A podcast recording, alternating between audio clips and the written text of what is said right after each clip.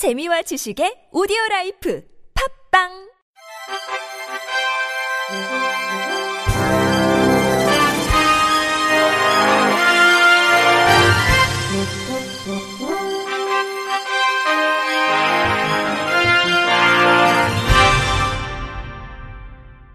청취자 여러분 안녕하십니까? 5월 28일 화요일 KBS 뉴스입니다.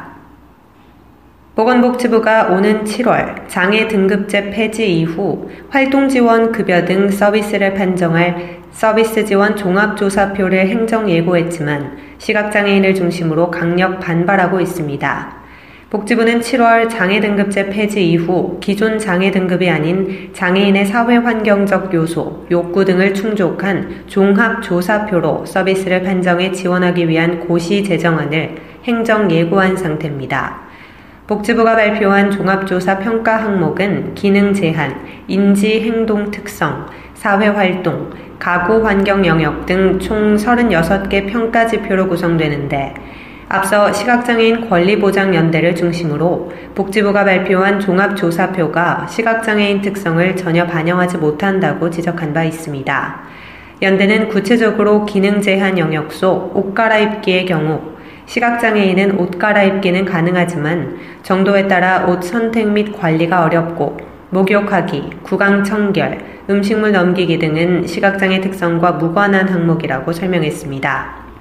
류지왕 씨는 시각장애인들은 눈이 안 보이기 때문에 시기능이 아닌 다른 감각적인 부분이나 청각에 의존해 생활하게 된다. 그러다 보니 주변에 있는 물건을 찾을 때나 독립보행을 할 때 PC나 스마트폰 등 IT 기기를 활용한 정보 접근의 장벽이 많다면서 그런 부분을 고려해 인정조사표를 만들어 달라고 반대 입장을 냈습니다.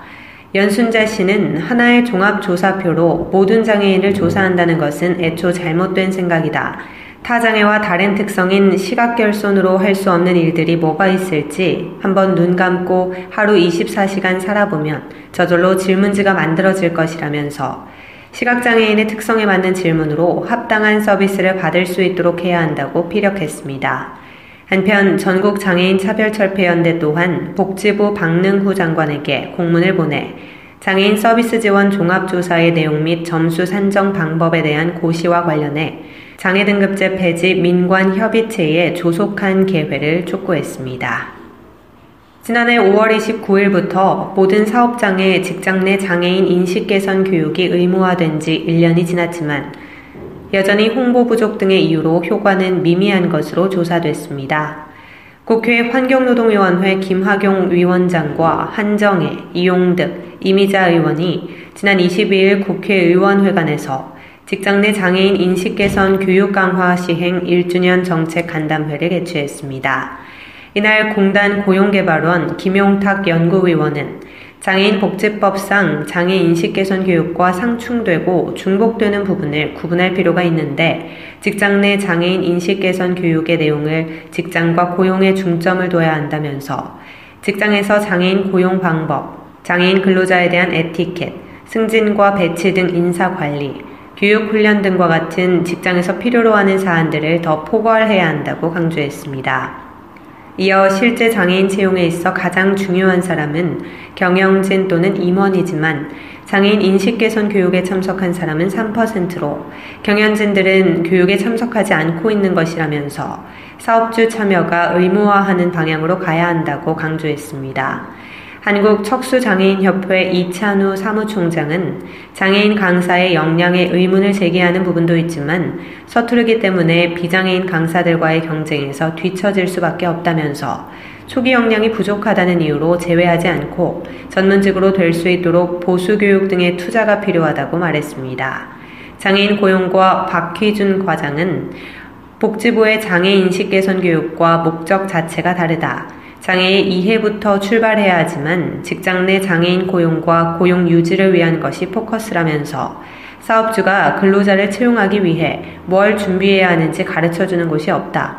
기존 교육과 차별성을 가져야 한다고 의견을 냈습니다. 한국장애인개발원은 올해 장애인 일자리 시범 사업에 선정된 수행 기관을 통해 농아인 수어 낭독, 다회용품 세척 및 관리 등의 신규 장애인 직무 사업을 추진합니다. 개발원은 올해 3월부터 2019년도 장애인 일자리 시범 사업을 위한 수행기관을 모집해 후보군 10곳 중 서류 면접 심사를 거쳐 이달 21일 대전 손소리 복지관과 서울 시립 발달장애인 복지관을 최종 선발했습니다. 선정된 시범사업 수행기관은 오는 6월부터 9월까지 3개월간 각각 5명의 장애인 근로자를 선발해 신규 일자리에 참여하도록 할 예정입니다. 청각장애인은 문해력을 갖춘 수어 낭독사가 농아인 당사자에게 책을 읽어주는 직무로 지역 내 도서관 및 대전 시립 손소리 복지관에 배정될 예정입니다. 발달장애인 근로자는 다회용품 세척 및 관리 직무를 수행할 예정으로 공공기관 일회용품 사용 제한 정책에 따라 다회용품 대여소가 설치된 기관에 배정되며 다회용품 수거, 세척, 소독 관리 등의 직무를 수행하게 됩니다. 개발원은 시범 사업 종료 후 결과를 바탕으로 해당 직무의 적합성 판정을 진행해 내년 장애인 일자리 사업 중 복지 일자리 신규 직무로 전국 확대 적용할 방침입니다. 서울 다누림 관광센터가 대학생 콘텐츠 크리에이터와 함께 서울 소재의 관광 콘텐츠를 제작할 장애인 멘토를 이달 말까지 모집합니다. 서울 다누림 관광 서포터즈는 관광 콘텐츠를 제작할 대학생 콘텐츠 크리에이터 60명, 제작된 콘텐츠를 실제 이용자의 시각으로 검수할 다누림 관광 멘토 20명으로 구성됩니다. 다누림 관광 멘토는 지체장애인, 시각장애인 등의 관광 약자 중 관광 관련 콘텐츠 제작 및 편의시설 조사 경험이 있는 경력자를 우대하고 콘텐츠 크리에이터는 서울 관광과 부장의 관광에 관심이 있는 대학생 또는 대학원생이면 누구나 지원할 수 있습니다. 활동 기간은 6월부터 12월로 대학생 크리에이터 3명과 관광 멘토 1명이 한 조를 이루어 활동하게 되고 이들이 제작 및 검수한 관광 정보는 서울 다누림 관광센터 홈페이지에 게시될 예정입니다. 모집은 온라인으로 31일까지 할 수 있고 서류 심사 결과는 6월 3일 오후 5시 서울 다누림 관광센터 홈페이지에 공지되며 필요시 별도 인터뷰를 진행할 예정입니다. 발대식은 6월 7일 오후 6시 서울 관광재단 본사 8층에서 진행됩니다. 한국장애인 고용공단은 지난 24일 오후 본부 대강당에서 제8기 장애인 고용 서포터즈 하모니의 시작을 알리는 발대식을 가졌습니다. 공단은 장애인에 대한 올바른 인식과 장애인 고용의 중요성을 확산시키기 위해 지난 2012년부터 대학생 서포터즈를 운영해 왔으며 올해는 에이블 팀 등 총 17개 팀 74명이 위촉됐습니다.